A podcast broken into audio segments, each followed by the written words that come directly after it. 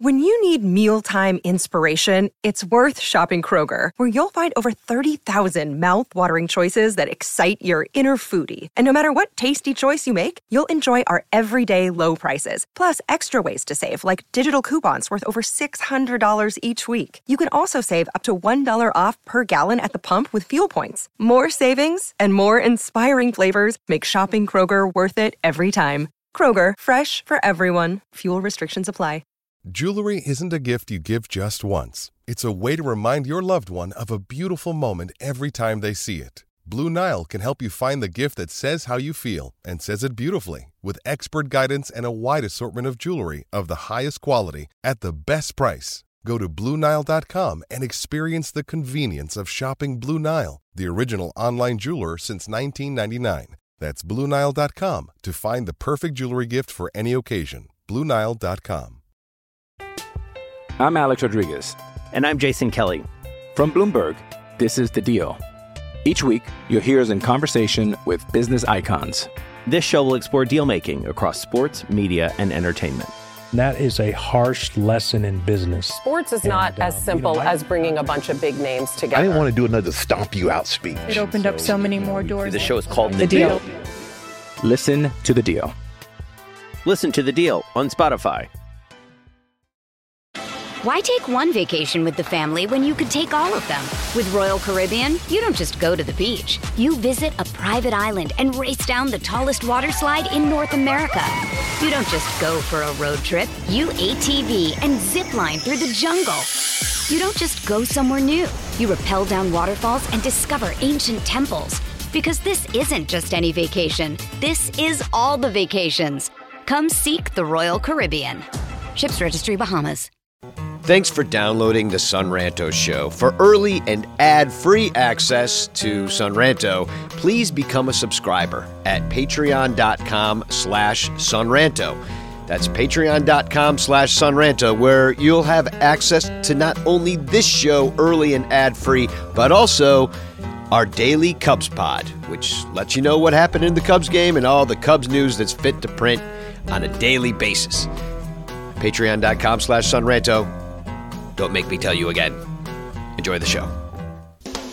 Cubby blue blood flowing through our veins. Sitting in the bleachers in the rain. We've shed a million tears and drank as many old style beers out at the game. Let's go, Cubby Son Ranto. Michael Cotton. Son Ranto. Michael Cotton. Son Ranto and the lovable Lucy. Lucho Scali. Son Ranto. Michael. Son Ranto. Cotton. Son Ranto and the lovable Lucy. Michael Cotton. Son Ranto. Lucho Scali. Y- You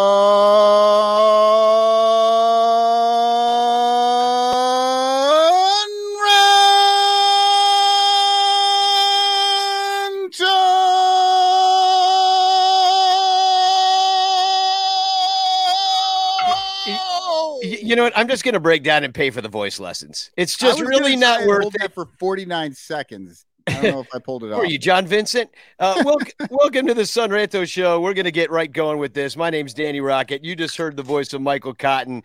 Uh, he's our, our poet laureate. And uh, back on the show tonight is Crawly here to gloat about his Willson Contreras Cardinals predictions. We've got some footage of, of him. Well, basically telling everybody exactly what was going to happen, and uh, I, I, I invited him. He wanted to come on and gloat. Oh, and, and Kerry Bronnermeyer is pointing out in the chat that yes, indeed, I am the birthday boy. Today is my birthday, and to celebrate, um, uh, with our 115 Patreon supporters, we're going to be over in the Discord later on tonight. Uh, we're going to be watching the game in about an hour, a little over an hour. Uh, we'll have that uh, for everybody. We're all going to hang out, watch the game. I'm going to order a pizza and hang out with everybody. So come on over. Uh, if you haven't joined Patreon yet, it's patreon.com slash sonranto. It's only a dollar. And uh, you get all these sort of special perks. But I love it. 21st century pizza party. Yeah. Everybody just get their own pizza. We're not even near each other, but we're going to be together to watch the game. It's the way the pizza cartel wants it. Um, so hashtag chance in the chat if you want to win a Frank postcard, Frank Chance postcard sent to you by me with a message of love and doom. I might even make it special this time because it is my birthday. And uh, but first, I want to uh, bring onto the show the only person I know it's my birthday, but technically I did nothing.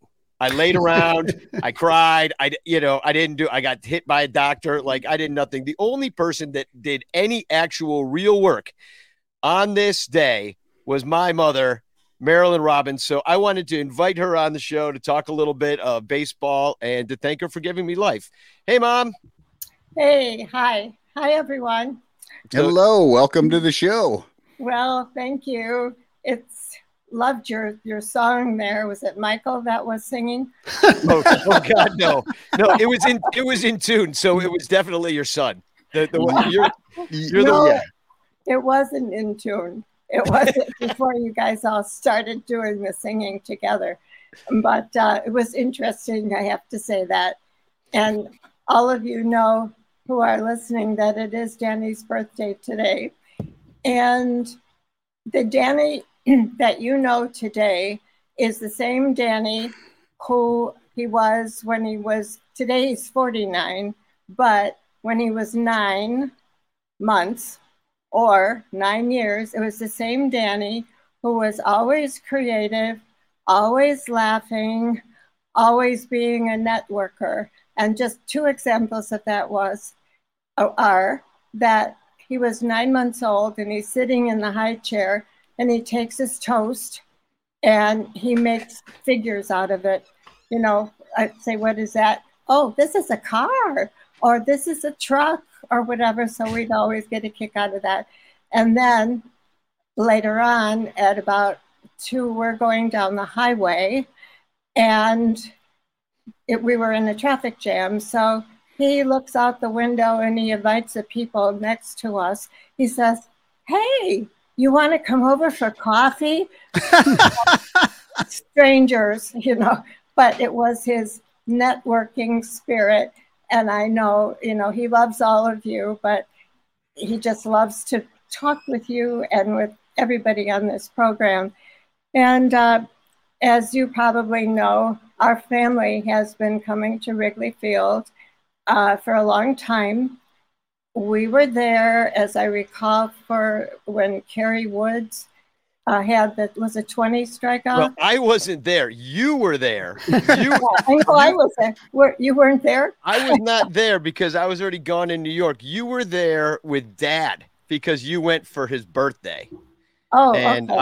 I, I was already I was already gone, but that was towards the end of uh, like the last few years of Dad's life. But no, unfortunately, I missed that. But you got to see that. like Carly, I don't know if you knew that because we always joke that everybody because there was only about what 15,000 people in the crowd that day. Yeah, yeah. And, but everybody claims to have been there, including you. So just so you know, No, Crawly, I- Crawly's I- very skeptical about this I was there.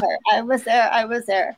If if Yeah. Marilyn says it, I believe it. And, and not only that, I, I will tell you this, Marilyn. We got to see where Danny got some of his creativity from. We saw a video of you up playing the Lowrey organ. John Benedict, uh, the organist, lets you play a few bars, and I, I think I think you may have a you may be able to knock one of those youngins out for a job or something. Can I play the Can I play the tape? I'm I've got the tape, so I'm going to go to it. Mama, here's here's my mom on the Lowrey organ.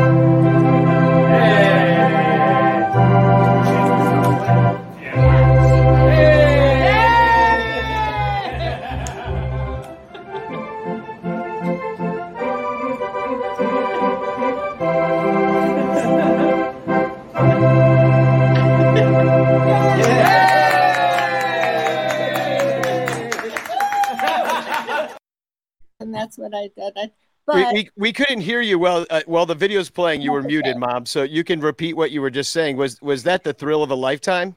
well, people keep saying, "Was that on your bucket list?" And no, it's not. It was not on my bucket list, but it was thrilling to be able to do that, even if it was after the game. It was still in Wrigley Field, right? So Oh yeah. I love how you qualify. thanks. You're like, well, it was after the game. I would have rather been been in front of 35,000 screaming fans, No, but you no, know, no, no, no, no. I'll take a bunch of drugs leaving the ballpark. I, I just assumed that was a tryout, and now your name is on a list in case one of those guys, like I don't know, gets sick. You can be down there in Yeah. in 20 minutes to play for the game. well, I do have a question. Go ahead, mom. No, I was going to say maybe if I was 40 years younger, I that would be fun to do to play the Wrigley Field organ. You know, Well, mom, you know, it would have been a real heck of a job for me for you to have. You know what I mean? Like, I that- know, that- I know. that would have been nice. But um, uh, I do have a question though, and I know you grew up uh, playing baseball with your brothers, and you always enjoyed the sport. But you grew up a Sox fan because your father was a Sox fan, and they you would go down to Old Comiskey Park. And I just have to show everybody this footage real quick of my mother who spent a good what 10, 12 years as a nun.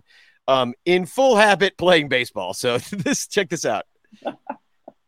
Now there's no sound on this, so we we are not muted. But there you are. You got a pretty good arm, mom. Like, you know, look at that. You're launching it.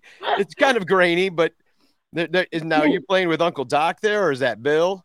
Uh, I think that's Doc. Yeah. Okay. Yeah, but uh, you know, there you are. What are you, tw- 18, 19, 20 years old there? No, I was already teaching there, and uh, we just happened to have some property, you know, right around there where we Well, it makes sense. I mean, those were White Sox colors. Ah, Like I feel like you were you were The black and to go white. yeah. And I think she had a better arm than Juan Pierre, who played for both the Cubs and the Sox. no, you know, um, my dad, well, he was on a softball team at a tavern, and all of the guys at the tavern were Sox fans. And so our whole household was just so excited when they were in contention, you know, and we'd listen to the radio. And I would take my brothers, I have four brothers, and I would take them on Ladies' Day because it was cheaper that day and we'd take the two buses, you know, down past the stockyards and just uh, enjoy the trip. And we'd, we'd go to Sox Park all the way from where we lived on the northwest side. So, yes, we were very avid Sox fans at the time, but only because of my dad. And then, you know, we've lived away for a while, away from Illinois. So we became Detroit fans and then not so much in Virginia. There wasn't much going on when we lived there. I had an Orioles hat for some reason. Yeah, I guess we went to a couple Orioles games, but you know, not that many. So anyway, the only thing I'd have to say, I mean, those are all good things, but I just wonder sometimes why when we sing the national anthem that it used to be fun for everybody to sing that along with whoever was leading the song. And now everybody looks at it as a solo. And I'm listening to those words about the rocket's red glare and the bombs bursting in the air and all that. And I, I asked myself the question how come, why don't we just sing America the Beautiful and everybody join in and like we do when we sing Take Me Out to the Ball Game or at the end of the game, you know, for Go Cubs Go. I like That- both. I like both those ideas of sing, Yeah. every, singing together and changing the anthem to something less warlike. See, and and I think that that's kind of the thing is like the national anthem's a hard song to sing. Take me out to the ball game. Uh, I mean, Yeah. they keep showing us every game. You don't have to be a good singer to do that one. And I, and I, and, and I, I my understanding was was there was a, a push after Ray Charles died because Ray Charles had the the America the Beautiful that so many people really enjoyed to have that be the national anthem because Francis Scott Key was British. Yeah. And so why why not have have an American song as You're the right. national anthem? And the melody's an English drinking song. and it kind of sounds like it if you sing it that way. You know, oh, say, can you see I am drunk at a bar? and it works. Well, nobody, hardly anybody gets all the notes of that either, you know, because it's got, it does have a big range to it. Like Michael said, it's it, the, it's Yeah. hard to sing, you know? Yeah, yeah. But anyway, that's just one thing that I think could be a little bit better. And then, of course, the prices of everything now. And um, as far as the exp- the um, drinks and you know food. What there. did you pay for a hot dog? You you bought a hot dog the other day at Wrigley. What what was it? It was like I- ten bucks. I, yeah, it was very expensive, but I don't remember the exact price of it. And then I see people walking around with those big uh, bats full of beer, and I understand those are thirteen dollars. Is that No, what? 13. 30. thirty. Thirty. Yeah. Oh my gosh! Oh wow! You could have brought your brothers to the game, bought them all beer bats at, at Old Comiskey uh, th- back in 1956. You could, Yeah. I mean, what could you have done for 30 bucks in 1956? you could have probably paid the rent, gone grocery shopping. well, we did get a well. Ladies' Day was only a quarter to get in. Excuse me, at that time, um, and yet we always enjoyed it. And I don't know, I I'm glad that I had that experience with with the White Sox and my family. And now, you know, our family has had the experience with the Cubs. And when we lived in uh, Michigan, uh, Detroit was way up there in the standings.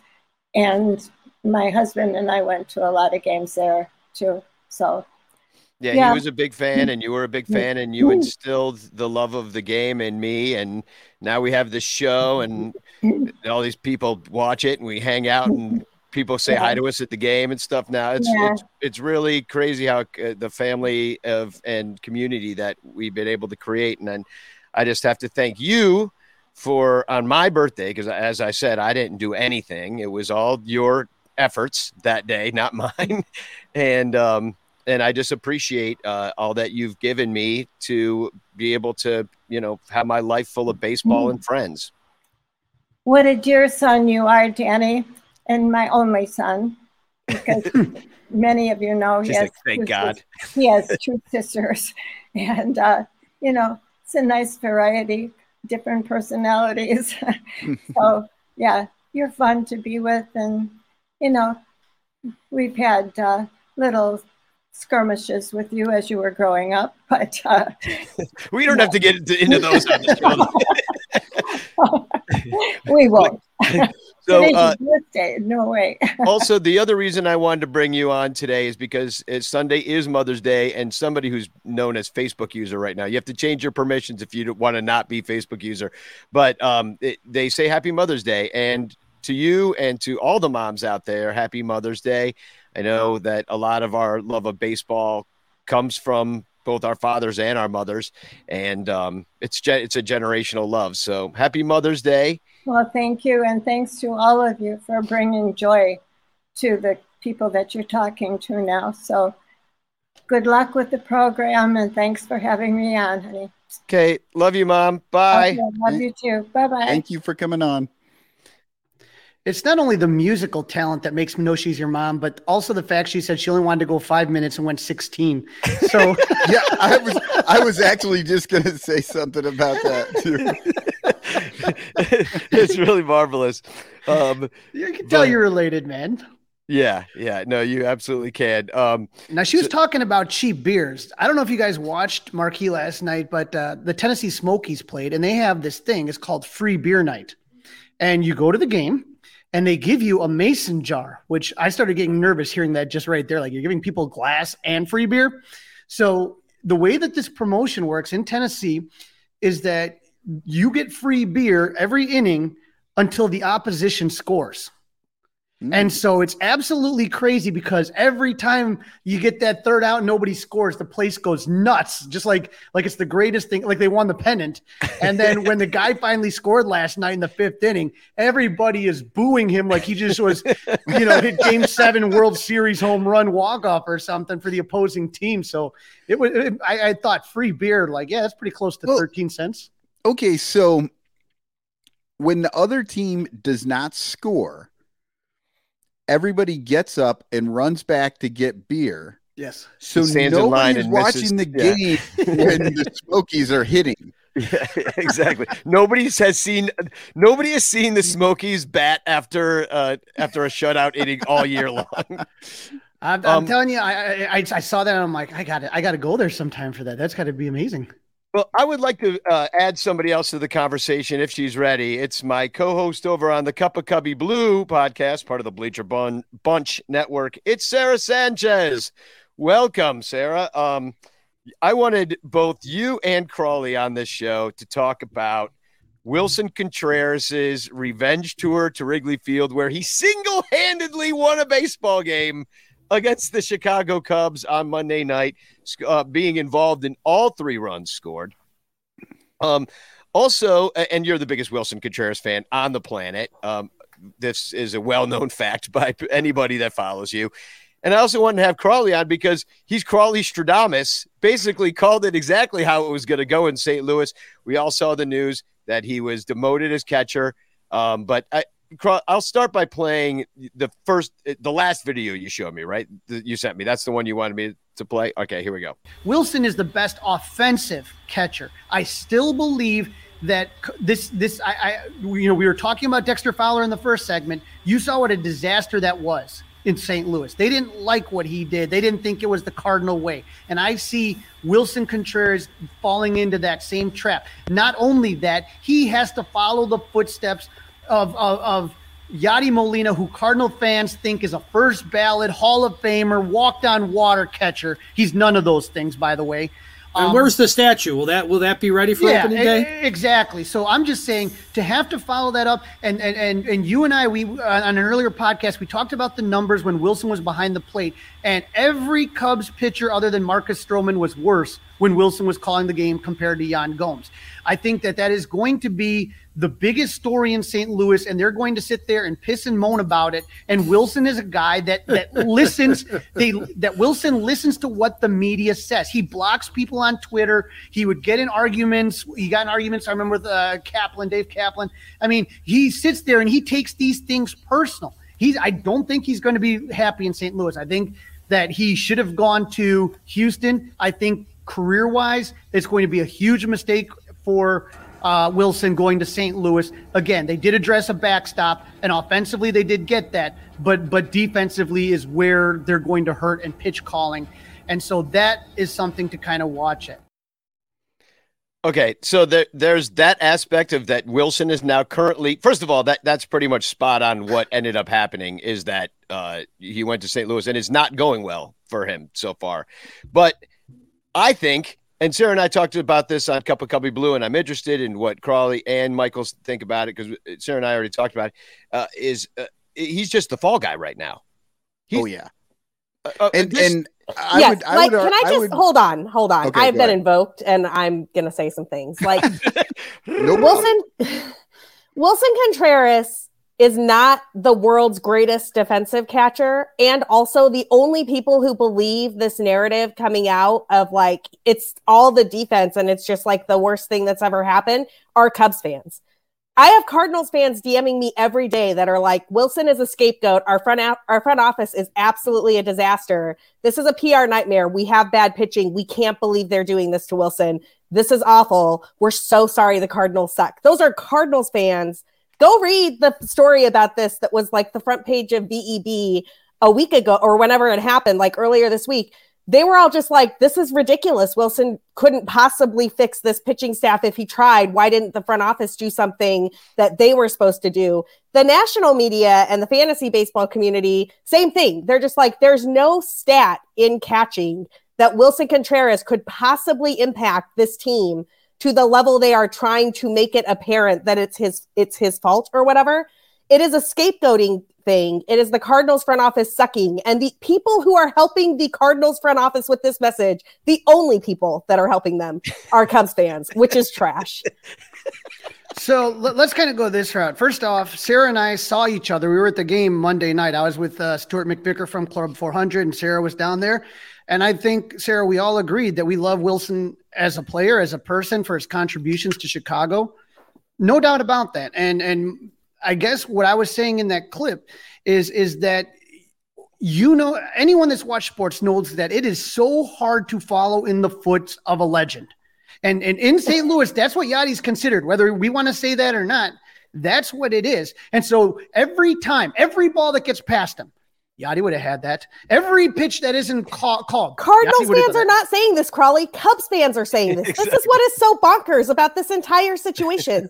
because what is happening, like Eno Sarris, who I think is one of the smartest baseball analysts out there, started, I think it was like Tuesday or Wednesday's episode of Rates and Barrels with a 10 minute hit on catcher stats, how you how catchers impact the game, how they impact run scoring, all of it. And he went through this whole thing about like frankly, like catcher pitcher ERA is not a thing. And I hate when people bring this up because it's just like there's way too many variables about it. It's not a real stat, which is why nobody reports on any catcher's ERA except when they're trying to cherry pick data. But that's neither here nor there.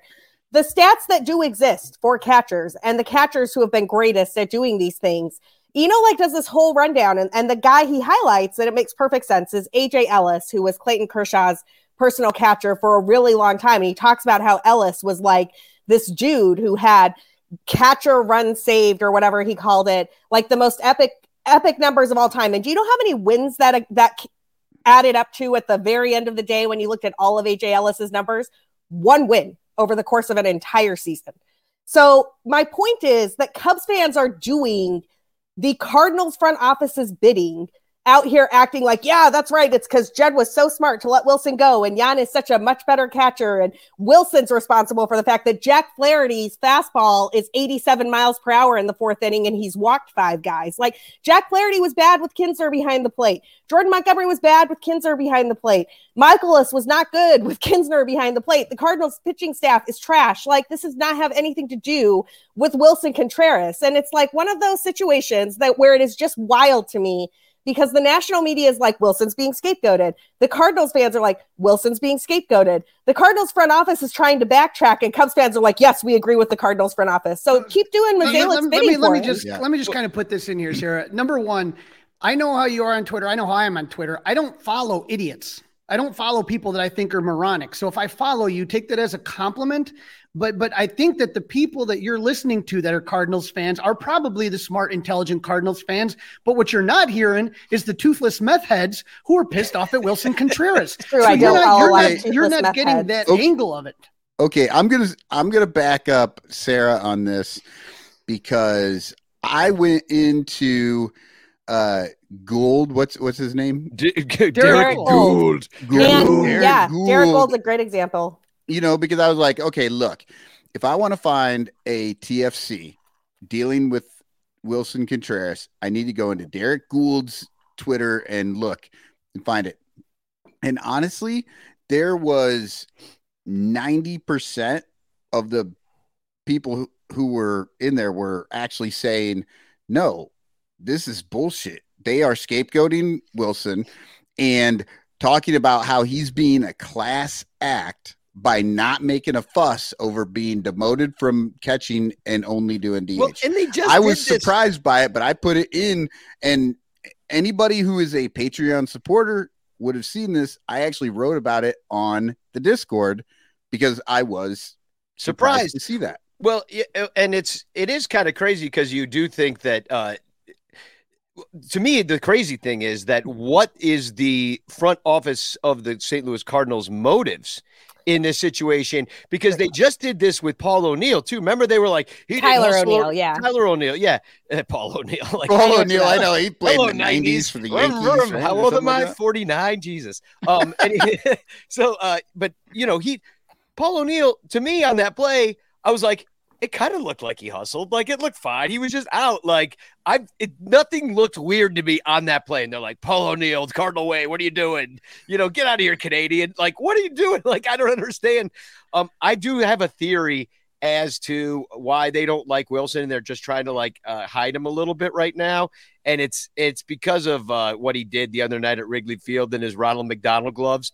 But he he brought this the sign out onto sec- on the second base. He hit a double, and it's this giant sign he was holding says "I wank to Mia Khalifa." And I don't know why he did it. He was he must have done it just to to as a joke to Cubs fans. I'm, but here's the other thing. Can we talk about this?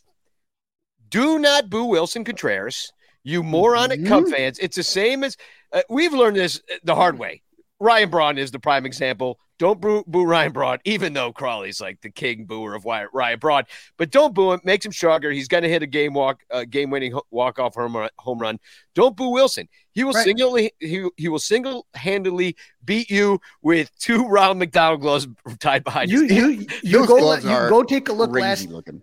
take a look last year at what a bad year Javy Baez had, and you know when he was his best when he was on the south side of Chicago and they were booing the shit out of him, and that guy single handedly won games last year. Same kind of mentality. by, by not, the way, Javy Baez was not that bad last year. He was in the second half.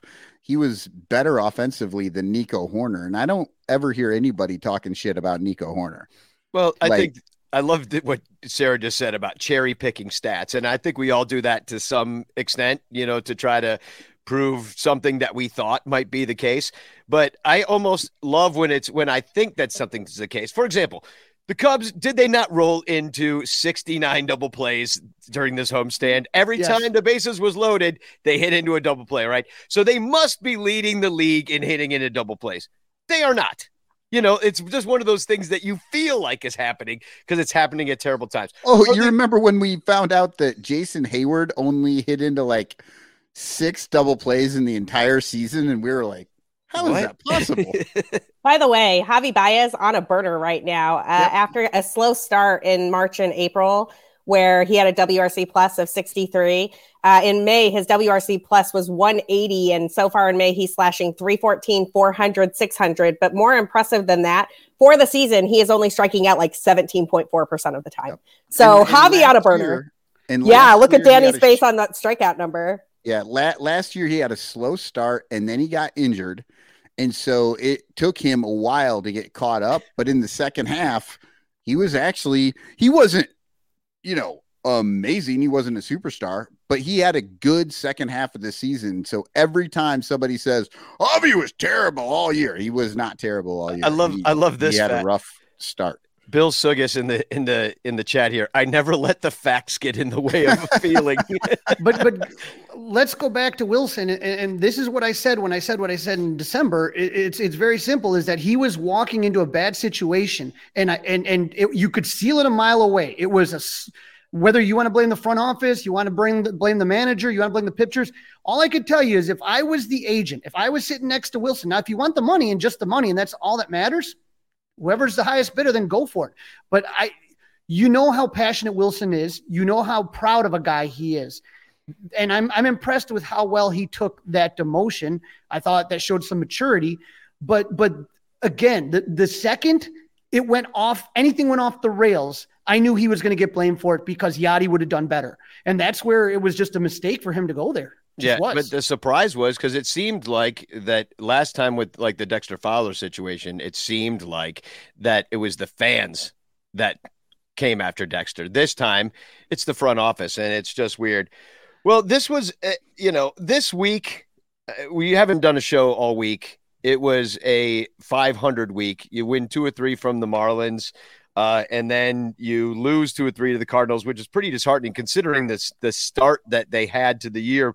But uh, it was kind of something I expected to happen. Um, the the um, we had the balk off loss uh, this week. That was a little messed up. Um, you had a uh, we got beat by Willson single handedly, and then and when Stroh got no run support yet once again because Cubs just hate scoring when Marcus Stroman is pitching. And then there was the game in which Assad got left out there in the ninth um, after pitching really great. And what did he get for his efforts? Sent back to AAA after 5.1 innings. And the first five innings were great. He even got a strikeout after giving up the game, uh, the go ahead run in the ninth inning there. But um, these losses were kind of heartbreaking. A um, lot of runners left on just not oh, coming through God. with the big hit. Uh, again, you were talking about the bases loaded uh, into the double play. I mean, and it wasn't. There were uh, this like just this week. I think there was at least five different times we had bases loaded and did not bring anybody in in those situations. It was ridiculous. The, and it was the three. It was like it was Suzuki too, just uh, over and over and over again, just having some trouble and Hosmer. Like oh, yeah. every time that Eric Hosmer comes to the plate with the bases loaded, I die a little inside. Well, I'm just wondering. So this is what bothers me, I guess, is is you're talking about Ross. I was mad that first. I was mad at that night that Assad game where he left him in. He, he was clearly out of gas in the eighth inning, and then he rolls him off the ninth. I think Joe Sheehan wrote, "I think this is off-label use for Assad or something." Like yeah. it was just, it was just like so. Like everyone's like, "What are you doing? Putting Hosmer up at at, at the sixth spot? Like he shouldn't be getting at bats, and he's batting sixth. And then and well, then and then when Morel came up Morel's your future shortstop. I mean, third baseman. Morel's your, your future third baseman. Why would you have Madrigal at third and Morel at second? None that of this shit makes sense. My freaking mind. Jesus like, Christ. Hoerner gets hurt, so he's out, and you bring up Morel, and everybody in the entire planet went, oh, well, Madrigal's going to be a second, and Morel's going to split time with wisdom that makes total sense. And then that first lineup, and he's on second, and you're like, wait a second, what are you doing? He's got it like a cannon for an arm, and they put him four feet from first base. like, what are you and, doing? And, and not only not only that, I think in the ninth inning on Monday night when Sarah and I were there, he pitched hit Hosmer instead of Morel. Yeah. Yeah. Was- I, it's absolutely unbelievable. And it's one of these situations where I was writing a piece today that was kind of looking at – where the Cubs are at after 37 games It's pretty darn close to 40. And we had the off day to like kind of do like a quarter look at the Cubs, right? And frankly, they're a team that is slightly under 500 and they're slightly under five like and their run differential is great and by run differential and path pythag like they should be doing better and whatever but they are not and there are reasons they are not and it is some combination of roster construction roster management lineup construction lineup management bullpen construction and bullpen management. Like, I don't know who you want to put that on. Like, some of that is on the front office, some of that is on David Ross, some of that is, but these decisions where you like bring up Matt Mervis because you recognize that first base has been a black hole and DH has been a black hole for the team. And so Matt Mervis is here to try and fix that. And then you put in the lineup Eric Hosmer in between Matt Mervis and Christopher Morel and all of the hitters at the top. That is just, that is that is yeah. I, I don't have words. I, I i am i am speechless. Well it's and you're talking about morel and he's done nothing and he's the one that we wanted up first. Like he's the one that we were like why is he not breaking with the team? Because he had a absolutely smoking spring. And here's what he's done so far um in chicago since he's been up he's got um he's well only eight eight plate mm-hmm. appearances, but he's got hits in he's four Ted of them. Williams. Yeah, he's got a double and a home run. He's batting 500. I mean, it, it's totally small sample size. It's been two games, which also doesn't make sense because the Cubs played three games and he should have been in all three of them because he's incredible. Meanwhile, at Iowa, he was he, there's nothing for him left to prove. He had 11 home runs already in only 29 games. But more than nothing to get a rookie benched on the Cubs like just playing well. Or no. like Velazquez, like you, you, know, you come up, hit a bunch of home runs, have an off week, you're gone. See ya. And and but he's having a heck of a week. Mervis came a lot of roster changes, you know, because you you mentioned Mervis, Mervis up, little slower of a start. Um, you know, he only has four hits and 21 at bats, but um, and quite a few strikeouts. But I think we're all re- ready to see what happens with this. Um, you watch him, watch him this weekend though, because it's all righties this weekend. Yeah, he yeah, exactly. I mean, it, he's got to get his feet wet. I, I, mean, some guys are a little slower. You're going to give it a, a second. Um, Amaya came up, got a taste of everything. Did not look overmatched. Here's what he did with with with the big club uh this time. Just great. He batted not great, but two bat slash 231, 33, 313, no slug at all, just base hits. But he, he was out there as a catcher. And you know what? You didn't notice anything. You didn't notice anything going wrong. He got a lot of praise from Hayden Wesneski the other day, saying how he basically just let Amaya call the entire game, didn't shake him off. Well, two and, things about like. Oh, go ahead.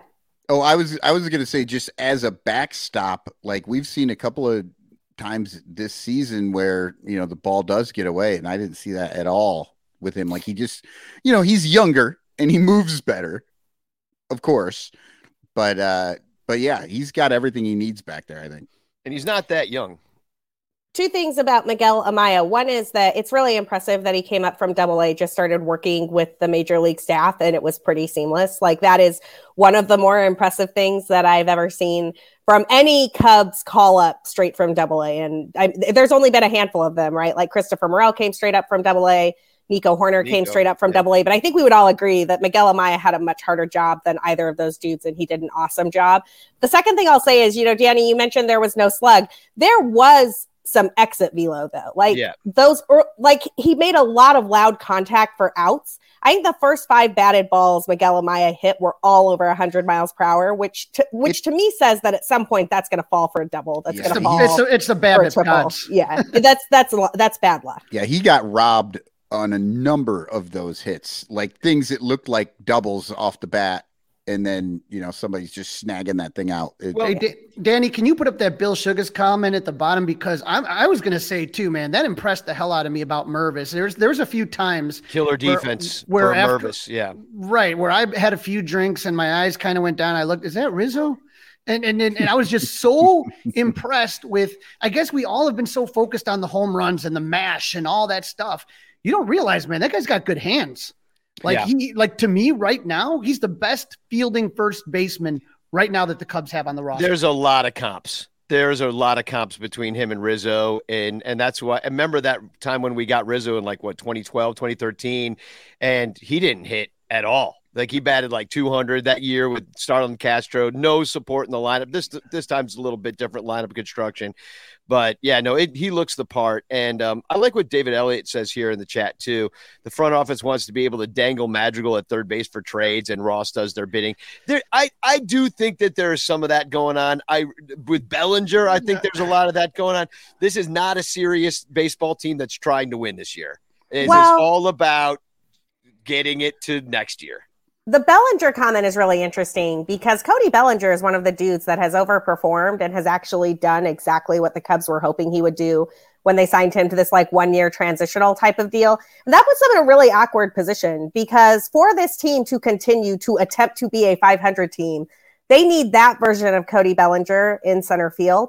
Uh, and they need him there for the duration of the season. Pete Crow Armstrong is not coming up to play center field for the Cubs at any point in time during the season probably the dudes that would play center field if Bellinger were traded uh, would be Christopher Morel or Nelson Velazquez. And we saw what that looked like last year defensively. I mean, it wasn't all that great. But you can't do anything with Cody Bell. Like the Cubs are not going to extend Cody Bellinger. He's got Scott Boras for an agent. He wants a long-term, huge He's deal. Oh, but, is, but and and that for the Cubs to benefit from this signing, they basically need to flip him at the deadline unless they're in first base, first place. Like that's it. But they are, you know, putting it out there. I think I saw just the other day them talking about how, oh, we'd love to have Bellinger around here for a long time. Oh yeah, it's lip service, lip service. Hey, lip service, you know what yeah. though? At least they're doing that part right because we have seen over these last few years where they're like, nah, we fucking hate this guy. We're going to get rid of him no matter what. Yeah. Willson Contreras, what a bum. Yeah, yeah exactly. Why don't you want to trade us for him? So we're gonna we're gonna have to. least can I just say, guys up if you're gonna trade him. I, I, I am gonna disagree.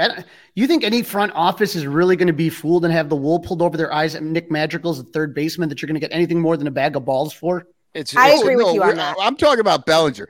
No, Fucking no, I, I, was just talking about the comment man. on Madrigal. Like, there's no way the front office. Uh, you can say whatever you want about Jed and Carter, whatever you want to say nobody thinks that anybody is is is pounding the door to get Nick Madrigal. Yeah, they. We well, got. I don't we understand why they're not putting him at second base when they have the opportunity to showcase him as a second baseman because when because nobody Warner's needs a second healthy, baseman because there's because that's where you put the guy who's not very good. Uh, you put outfielders at second base; they don't care. But he's not fucking is, very good. D- D- Daniel Murphy as a like, statue is a second baseman. Like no, it doesn't okay. matter. But we got to take a quick commercial break and we'll argue about it on the other half. Um, subscribe to our Patreon, Patreon.com/slash Sonranto. It's a dollar a month, and if you do it, you get private Discord uh, channel uh, permissions. And at that point, uh, you can hang out with us tonight and watch the game. And we will be right back. All over Chicagoland, there are thirsty, frazzled, overworked Cubs podcasters who are struggling to survive one more baseball season in the dog eat dog world of unpaid content creation. But it doesn't have to be this way. you can make a difference. Become a super ranter at patreon.com slash sonranto, where your support ensures that poor, sad, pathetic, ugly, loser Cubs podcasters can pay for tickets and beer, and in turn line the pockets of the baseball oligarch Ricketts family. Just $1 a month can buy a scorecard. $5 a month can pay for guitar strings to write a Cubs song. And $10 a month almost buys one beer at Wrigley Field. Cubs content creators are the lowest pieces of pond scum garbage that slither over the face of this planet. But super ranters help them get drunk and screw off at baseball games. What do you get out of it? The Son Ranto Show delivered to your podcatcher without stupid advertisements like the one you're seeing and hearing right now. Plus, at other Super Ranter levels, you can get Cubs music, access to private Son Ranto pages, the Ranter calendar, and special thanks and Ranter recognition in our live broadcasts. Plus, eligibility for monthly prizes. What does Son Ranto get out of it? Your money. For tickets and beer go to patreon.com slash sonranto. That's patreon.com slash sonranto. And become a super ranter today.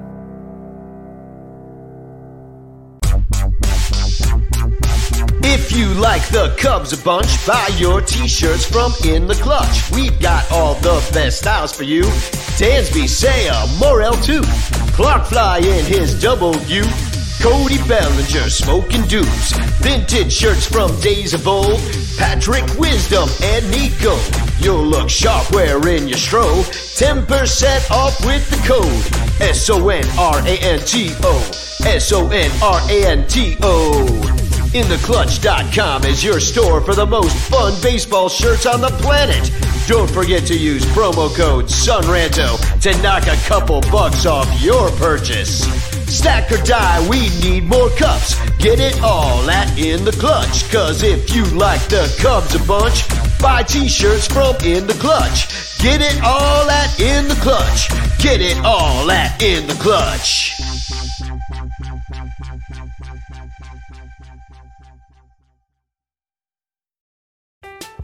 I'm Alex Rodriguez. And I'm Jason Kelly. From Bloomberg, this is The Deal. Each week, you'll hear us in conversation with business icons. This show will explore deal making across sports, media, and entertainment. That is a harsh lesson in business. Sports is and, not as uh, simple you know, as bringing a bunch of big names together. I didn't want to do another stomp you out speech. It opened so, up so many more doors. The show is called The, the deal. deal. Listen to the deal. Listen to the deal on Spotify. Why take one vacation with the family when you could take all of them? With Royal Caribbean, you don't just go to the beach. You visit a private island and race down the tallest water slide in North America. You don't just go for a road trip. You ATV and zip line through the jungle. You don't just go somewhere new. You rappel down waterfalls and discover ancient temples. Because this isn't just any vacation. This is all the vacations. Come seek the Royal Caribbean. Ships Registry Bahamas. Welcome back to the Son Ranto Show. I see that Michael Cotton is wearing his in the clutch t-shirts. We were all uh, because now they are a sponsor of this show and they are sponsoring the weather report. Uh, they're sending us uh, a, a, a few t-shirts. So uh, you got your shy feds on, Michael. Uh, that thing's awesome. And check it, uh, Crawly. I had this one specially made. The reason I chose this one is because it's got the name of your podcast the Fly the W podcast. It's got Clark there, and let me just move out of the way so you can. Hey, oh, I, I, thought that microphone was was right there oh, on oh, purpose. Oh no, no, yeah, I probably should use the microphone there as a little black dot. But like, check out this is Clark fully intact as you I, can see. I can't believe you guys that they haven't lost their uh, marketing privileges on that one. Their trademark privileges. yeah, I know. Well, we'll get away with it until we don't. So, if, so uh, yeah, shop it in the clutch. Use promo code Sonranto for ten percent off. Um, we can continue our conversation, but I'd like to do it in uh, within the context of rakes, flakes, throws, and blows, where we talk about the most recent performance of some of our favorite Cubs players and least favorite Cubs players, as the case may be. And we're also going to do the Twins because we're playing the Twins in 20 minutes and we're going to all hang out at the Discord and watch. So yeah. uh, today I'm going to show you how to rake. I'm going to try and roll through these as quickly as possible. But yeah, this is a head to head edition Uh holy crap, the Twins are bad. They really are not good. Uh, they're, they're in top, first place. place. yeah, but their top hitter has a 658 OPS. Doesn't matter. We're number one in every single category, and we're in third. okay. Well, look, if you okay, stats Sarah, are meaningless. You talk about analytics and all these numbers and how the the fucking wins and losses never have any place in the world. And then I say they're bad because over the last week they have all hit like shit. Yeah, you wouldn't want any twins on your fantasy team at the plate. I, it doesn't matter. And now, and now, all of a sudden, wins and losses do count. Come on, give me. Okay, wins and losses are actually the only stat that truly counts. But uh, I think you are correct that the Twins' hitting is kind of anemic. But the Twins pitching is really good, which is one of the reasons that their hitting can suck and they can still be in first place. Right. That's that's what and that's also what gets you, in a terrible division. That's what gets you nervous is these teams. So are Cubs, we though. The Cubs and the Twins are kind of like mirror images of each other in a way. Yeah. Yeah. Well, I felt that way about they have better the, pitching. I, I felt that way about playing the Marlins. Like I feel like the Marlins are the Twins of the of the NL it's like that spider-man meme where everybody's pointing at each other yeah did you all see the picture and i wish i had screenshot it and sent it to danny so he could share with everybody but somebody took a screenshot of the al east standings blending into the al central standings and every team in the al east would be in first place in the al central including the last place yankees except because they're in the East, the Yankees are in last place and the Twins are in first place, even though they would be in like sixth place if they played in the East. Yeah. Oh, yeah. No, exactly. All right, Michael. Who who rakes? Uh, anybody rake on this twink on this Twinkie team? No, I mean that's what I'm saying. Like Max Kepler, the Twins right fielder, has a 658 OPS on three hits this week. Uh, and I and I had to cut this off. They played five games, 15 uh, plate appearances was my cutoff. I didn't go below that. And um, this is just for the week, yeah. right? Just for the week. Who's coming and, in hot? Yeah. It, but uh, Kepler has two home runs in his three hits, and that's the only reason he's leading this team. Uh, he also has a walk. Alex Kirilloff actually has an OPS that is 200 points higher than Kepler, but that's because he's walked six times and he's got four singles. Did you say Boris I'm, I'm gonna, I'm gonna, I'm gonna give the rake to the guy hitting dongs if he's getting hits. Yeah, so watch out for Max Kepler, or don't because I think it's opposite. Now Max Kepler's going to cool off. Um, eh, so it, that's six fifty eight. That's got to be one of the lowest rakers of all time. Oh yeah, six fifty. I've, I've never seen that number in one week and been like, "This is the best hitter on the team." Oh no, they're gonna come. They're gonna come in. Uh, I, I don't know. Have they been at home? Have they been playing? I think they did. Okay, but, so uh, the Cubs raker this week Dansby Swanson with seven hits, including one dong and three walks. Uh, he has struck out twice as much as Kepler, but he's over 400 points higher in OPS with a 1082. Did That's you... what I normally see when I'm looking at OPS over a week. It's and the Rakers are usually over the thousand mark. And then I, I want to shout out to Bellinger. yeah, but did you see OPS this week? Did you see that stat with Dansby where he had six extra base hits in his last three games, five doubles and a homer? And he, he joins uh, Ernie Banks as just the second Cubs shortstop in the modern era to have six extra base hits in a three game span. That's crazy. I was talking with a Braves fan uh, just the other night, and she said that uh, he's one of the streakiest players that she's ever witnessed in her life. And um, so I think maybe we're seeing that we're seeing it a little bit. We have seen him kind of go uh go dead a, a couple of times, but it seems to only last maybe like two to three games and he comes back and he hits like this for a little while. It only so, lasts when his wife gets hurt. And I can tell you, man, I, I mean, I knew his defense was good, but seeing it on a daily basis, uh, Sarah, you were at the game. That ball that Willson hit, I think, was 117 miles per hour off the bat and he makes the play. I'm like, holy cow. I mean, it was just an absolutely amazing play. Yeah, we yeah, haven't Dan- seen. Dansby's been a great defender. Um, so is Nico. The up the middle defense for the Cubs is really good. Yeah, we should mention Nico did go to the IL today. Um, and uh, in his place, about come, fucking time, up comes Mr. Boner, uh, Mr. Mr. Happy birthday to me. Here's your favorite player, Danny. um, it. I'm just glad that they put Hoerner on the IL. Like what? I don't understand this fucking fascination that the Cubs have with the day to day.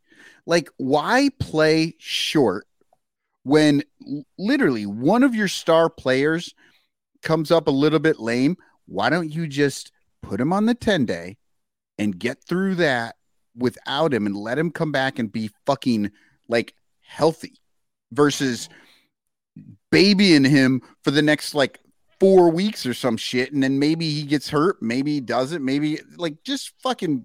there must the be bench. some philosophy like if after three days it's not better, then you're going on the ten day, you know that kind of thing. But you will I, just shake, uh, it's just stupid I, to not have that guy on your bench and he because he's hurt. I think it's a combination of those things, but I also think it's that in this instance, they didn't want to put Nico on the IL until they were sure Christopher Morel could just play every day and it would be fine. And so Morel coming up and being kind of on a burner helps them give Nico 10 days off, right? Because it's like, oh, okay, we feel pretty good that Christopher Morel can cover what Nico was doing at second while we wait. I like what David Elliott says in the chat. We brought up a right fielder to fill in for Nico.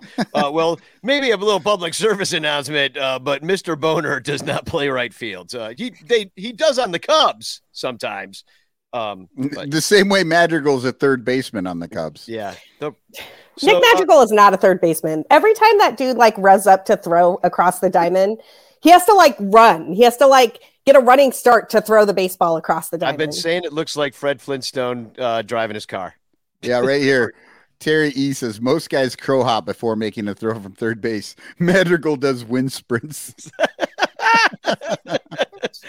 No um, detected. Let, us do a flakes because we we only have uh 13 minutes before this game starts, and we're so we gotta like run through the end of this show. We got a All chance right. to give away hashtag chance in the chat. So uh here's your. I haven't worried about flakes since my grunge days. Remember them?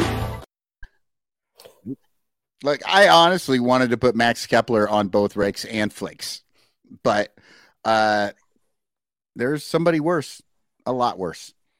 Byron Buxton he has no hits, he has four walks in 17 at bats for a 227 OPS, which is also his OBP because the only time he gets on base is when he's walked.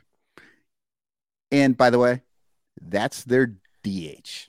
Out of curiosity, that's what the fucking DH is for. The guy that's hitting 227. Way to go with that fucking idea, Michael. Somebody said that that that uh, Correa was hot. I know he did good the last game, but I didn't see those numbers of him being hot. Correa, and I'll put up all the. Uh, I don't think here. he. So I, you got to cut these things off at a certain point, right? Because some, uh, and so I had like 15 plate appearances, and I don't think he had that many, or else he was just stuck right in the middle. Well, and what I'm putting up now is the season numbers, and Carlos Correa has been a huge disappointment in Minnesota. So he was far. getting booed the other day till he got the game-winning hit. He, I mean, a one he's batting 191.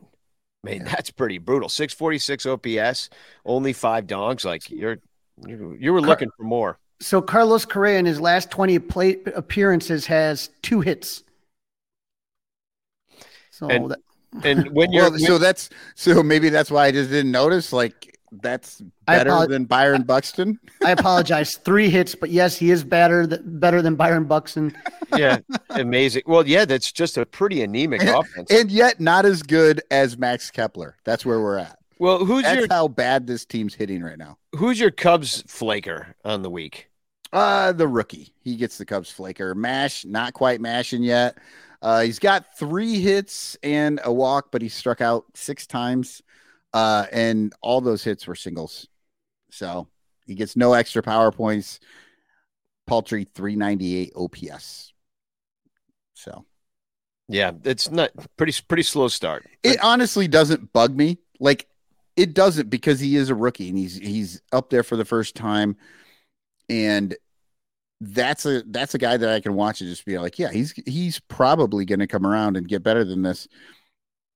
And you know, it's just it's it's when you got Hosmer, and it's like, oh, he's been playing for fucking ten years, and, and if he doesn't send, better.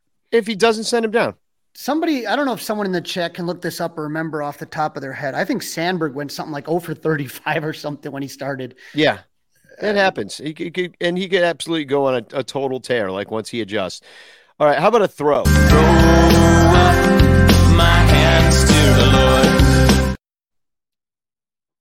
God, I haven't missed that song. this should be going to Pablo Lopez because he had the most impressive stat line out of the starters this week. But uh, we're not going to be seeing him. So I'm going with Louis Varland, who the Cubs might face in Sunday's game. He's the probable starter. Uh, he had eight strikeouts in 6.1 innings and only gave up two hits in his uh, last start. So unfortunately, one of those hits was a home run. Um, and he also walked four. So they got some good young pitching. Uh, Sarah and I were talking about a couple of Cubby Blue. The next two starters, um, Var, Var, or not the next two, not tonight. Tonight, Sonny Gray, who's absolutely doing m- marvelously. We'll yeah, he's got like a one point three five ERA, and then uh, but, and he's our blows. But Joe Joe Ryan and Louis Varland both. Uh, yeah, I actually think the Cubs are going to have some trouble with Joe Ryan. Uh, that fastball is is really tricky and he pairs it with a couple of secondaries that used to be weaker pitches for him, but aren't anymore. And I just, I'm very curious to see how the Cubs deal with that fastball because it's not a nor- it's not a normal pitch, and most of them haven't seen a lot of it. Yeah, they got some throwers. Um, were you done with the Twins throws? How about the Cubs ones? Yeah, uh, the Wes, I liked what he did.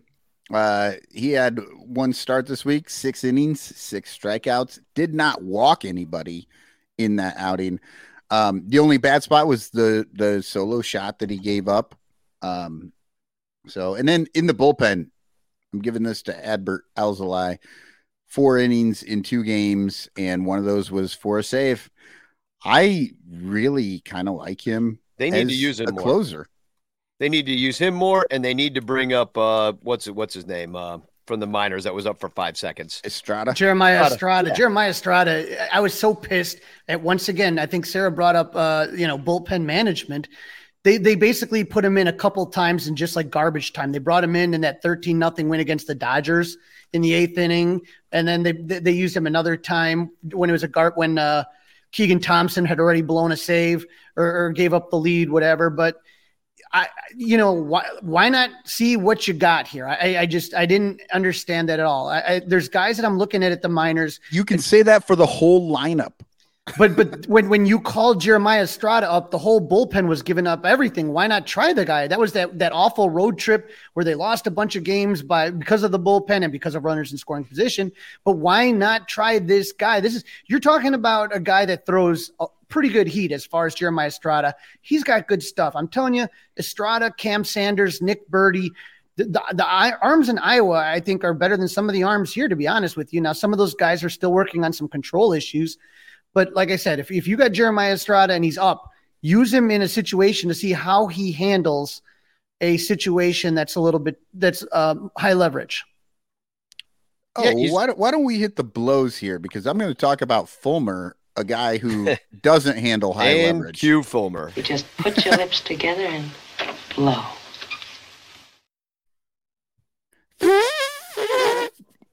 Uh, yeah. So I mean, if we're gonna go with the Cubs, the blower is clearly Jameson Taillon on the starting side. Two point two innings, gave up two home runs.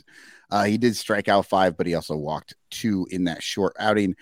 Uh, he just hasn't looked right since he's come back from the groin issue. Like, uh, what did he get? 3.1 last time and then 2.2 this time. So I, I don't know if that's, if he's fully right. And then uh, bullpen, Boxberger and Fulmer both had almost identical bad stat lines in three innings over three games. I feel like Fulmer is explosively bad. Like when he's bad, he's he's so bad that it's like you just want to turn the TV off. And Boxberger, who is actually worse on the season, seems to just be sort of bad. But every single time, like like Fulmer can have a shutdown game and then give up four, whereas Boxberger seems to just sort of always not be good. So I don't know. It might maybe I am not seeing either one of them are doing great. And it, what's no. what's kind of surprising is that for the last few years, if you think of like your Andrew Chafins or what they did with David Robertson last year, the Cubs have been able to you know get these kind of scrap heap dudes, not scrap heap, but you know people with talent and that you know have uh, that nobody else wanted. They were able to sign these guys, get them to do elite things, and then flip them for more depth, more uh, get younger.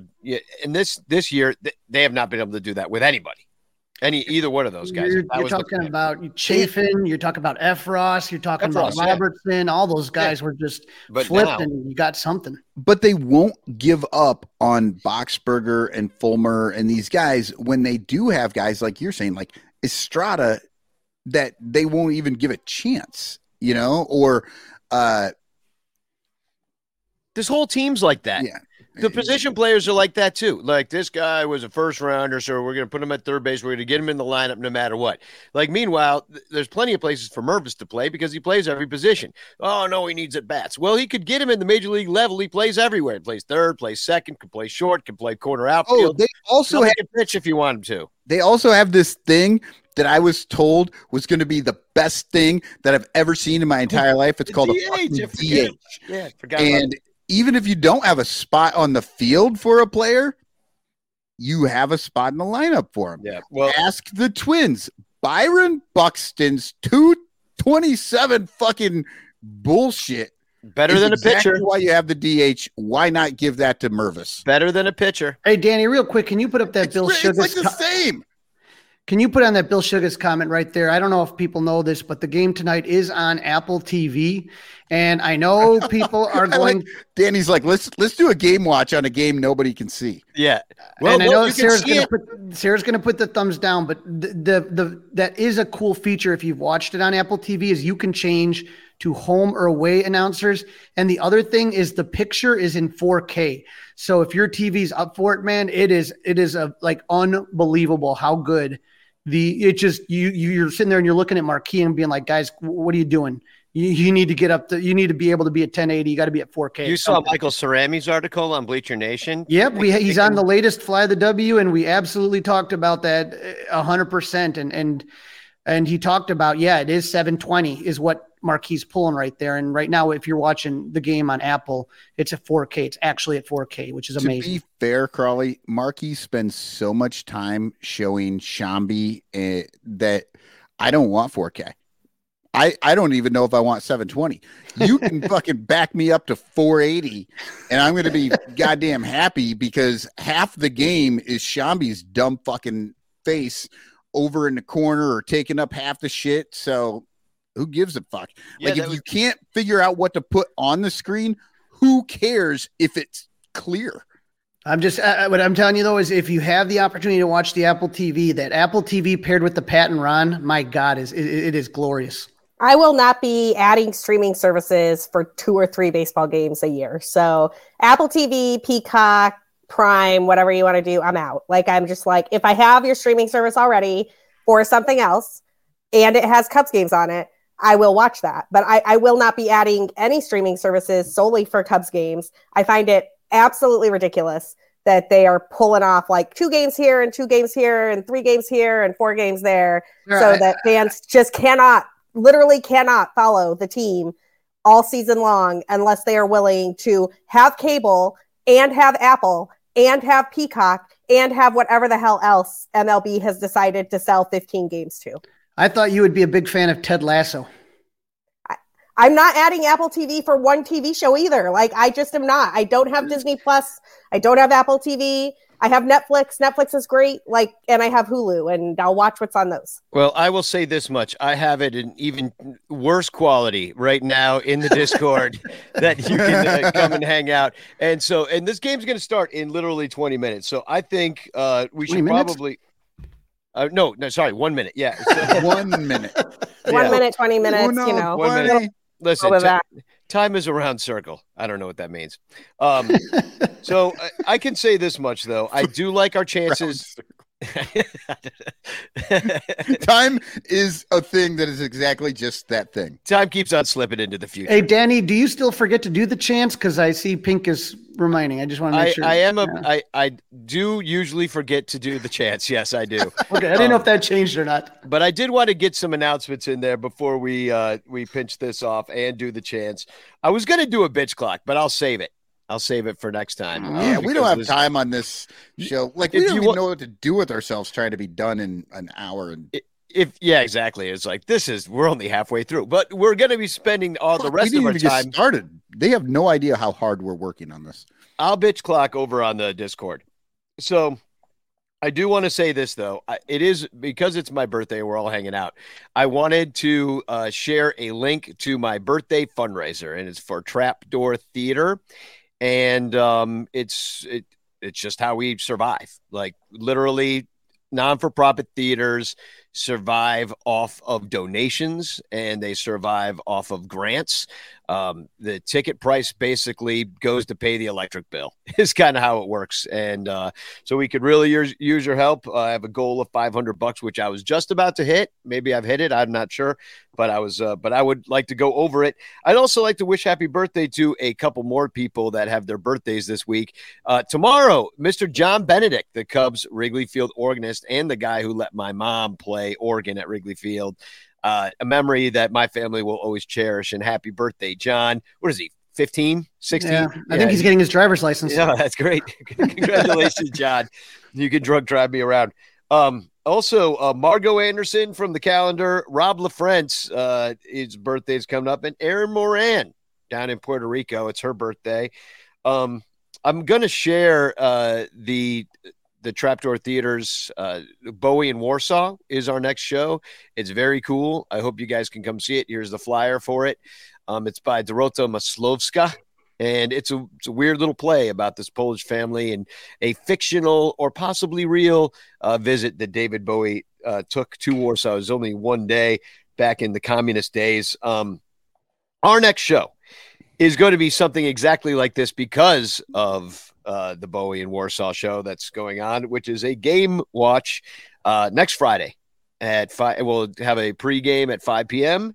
and uh, we'll hang out and have another party. Um, also, ca- at Cafe Tola, Sandra Marchetti is reading her poem, and that's going to be on Saturday, May 27th. There is also a link to that. There's a Facebook invite um, I'm going to be playing a couple songs at, at that. There, as you can see from the graphic here, there are empanadas going to be available and and a raffle, which we're going to have soon on this show. We're going to have a chance. Um, I love empanadas. Yeah, and, and I love how excited Danny is about the empanadas. I, it's, it's yeah. really. I like the empanadas more than the fact that I'm playing this thing.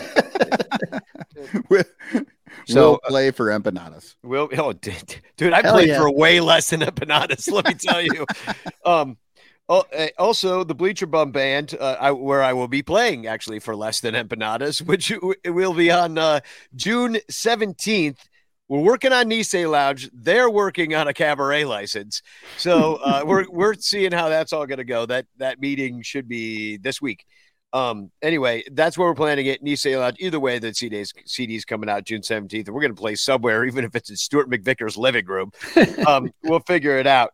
And uh, become a Patreon member, patreon.com slash sonranto, and you can join us on the Discord tonight. Um, I do have uh I'll, I'll just say one TFC that I have. Um do you have one or am I the only one with one? No, I do have one. Okay. Um, well, here here it goes. So, uh, Chicago Cubs tweeted out, uh, "Did you find love at Wrigley Field?"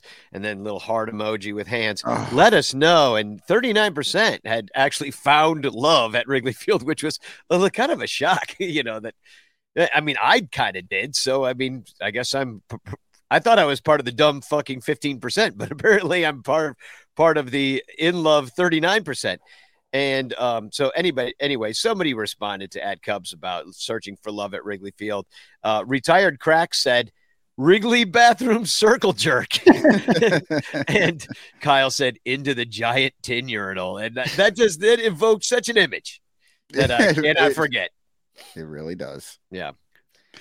Over uh, my over my toilet in the, in the clubhouse down here, there's a Will Byington picture of a black and white old school trough from Wrigley. Oh, nice. Oh, it's beautiful. Can, can I sign it in P? Please don't. we're so I think we're going to be getting a new ranter here very soon. Uh, Hajir says if the Warriors lose tonight, I unfollow everyone on NBA Twitter, block FS1, undisputed, mute the words Nick Wright and Skip Bayless, and go back to tweets about Chicago, some politics, and random shit. How are the Cubs doing? This might become a baseball account. Oh no. So somebody somebody very upset about the Warriors and will probably uh, be on the Discord next week. So uh, sarah thanks as always for coming on. Crawly thanks for coming on. Um, i'm gonna forget to do the chance no just kidding. Um, i will do the chance i will share my screen uh, let's let's get it going. Hashtag chance in the chat. It's your last chance to win the chance. And you should come over and hang out with us on discord. I'm gonna order a pizza and you can hear me eat it. Um, here we go. Ian Happ is on first base with two outs. All right. There we go. let's do a little play-by-play. All right here we go. Hashtag chance in the chat. Last chance. Some all stars in this lineup. Yeah, Bernie Barron's at this game actually. Who and the winner is Artie, Mr. Fourth Row. Mr. Fourth Row, Artie Boucher. Congratulations. You've won in the past and uh, you've won again. So um, awesome show. It, it, it does feel like it was so short. It, our time together was so short tonight. Um, but uh, we'll see you over on the Discord. Come hang out and um, I guess uh, there's nothing to say but Spagog at this point. Happy Spagog Day. Thank you. Happy Spagog Day. Happy birthday, Danny. Thank Happy you. birthday, There Danny. is no fighting in the bleachers. One pitcher, all a teacher. There is no fighting in the bleachers. So take that shit outside.